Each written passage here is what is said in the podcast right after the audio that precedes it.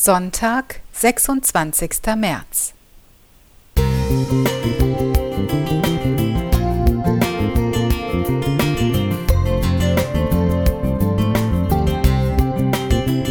Ein kleiner Lichtblick für den Tag.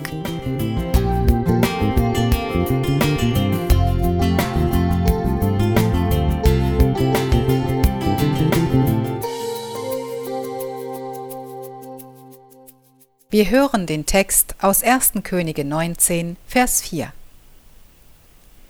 Er aber ging hin in die Wüste eine Tagereise weit und kam und setzte sich unter einen Ginster und wünschte sich zu sterben und sprach, Es ist genug, so nimm nun Herr meine Seele, ich bin nicht besser als meine Väter. Eine meiner Lieblingsgeschichten der Bibel beginnt an dem Punkt, an dem ein großer Mann ganz klein ist. Elia liegt einsam in der Wüste unter einem Strauch und wünscht sich zu sterben. Wie kam denn das? Eben hatte er am Karmel für Gott doch einen gewaltigen Sieg errungen. In einer geradezu bühnenreifen Show hatte er alle Baals Propheten ihrer eigenen Lächerlichkeit preisgegeben, sie getötet und danach dem Land den Regen zurückgegeben.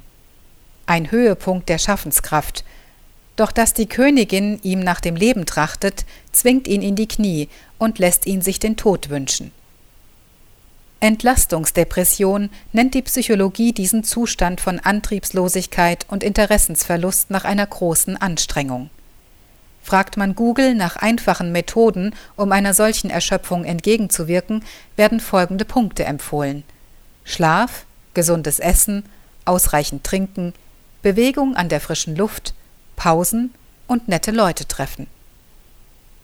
Lesen wir Elias Geschichte in 1. Könige 19, Verse 5 bis 12 weiter, setzt Gott jeden einzelnen dieser Punkte so präzise um, als habe er die Liste selbst verfasst.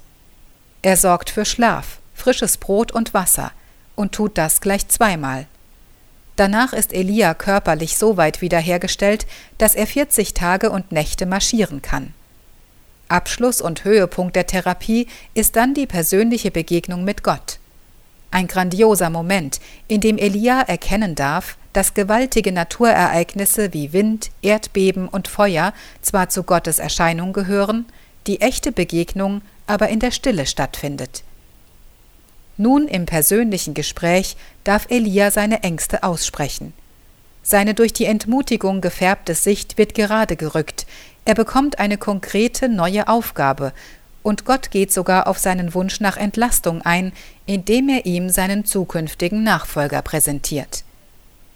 Ich kann nur staunen über den liebevollen Umgang Gottes mit seinem ausgelaugten Mitarbeiter. Wir brauchen uns nicht zu schämen, wenn wir in Situationen stecken, in denen wir keine Kraft mehr haben. Gott weiß, wie er uns wieder aufhelfen kann. Martina Siefert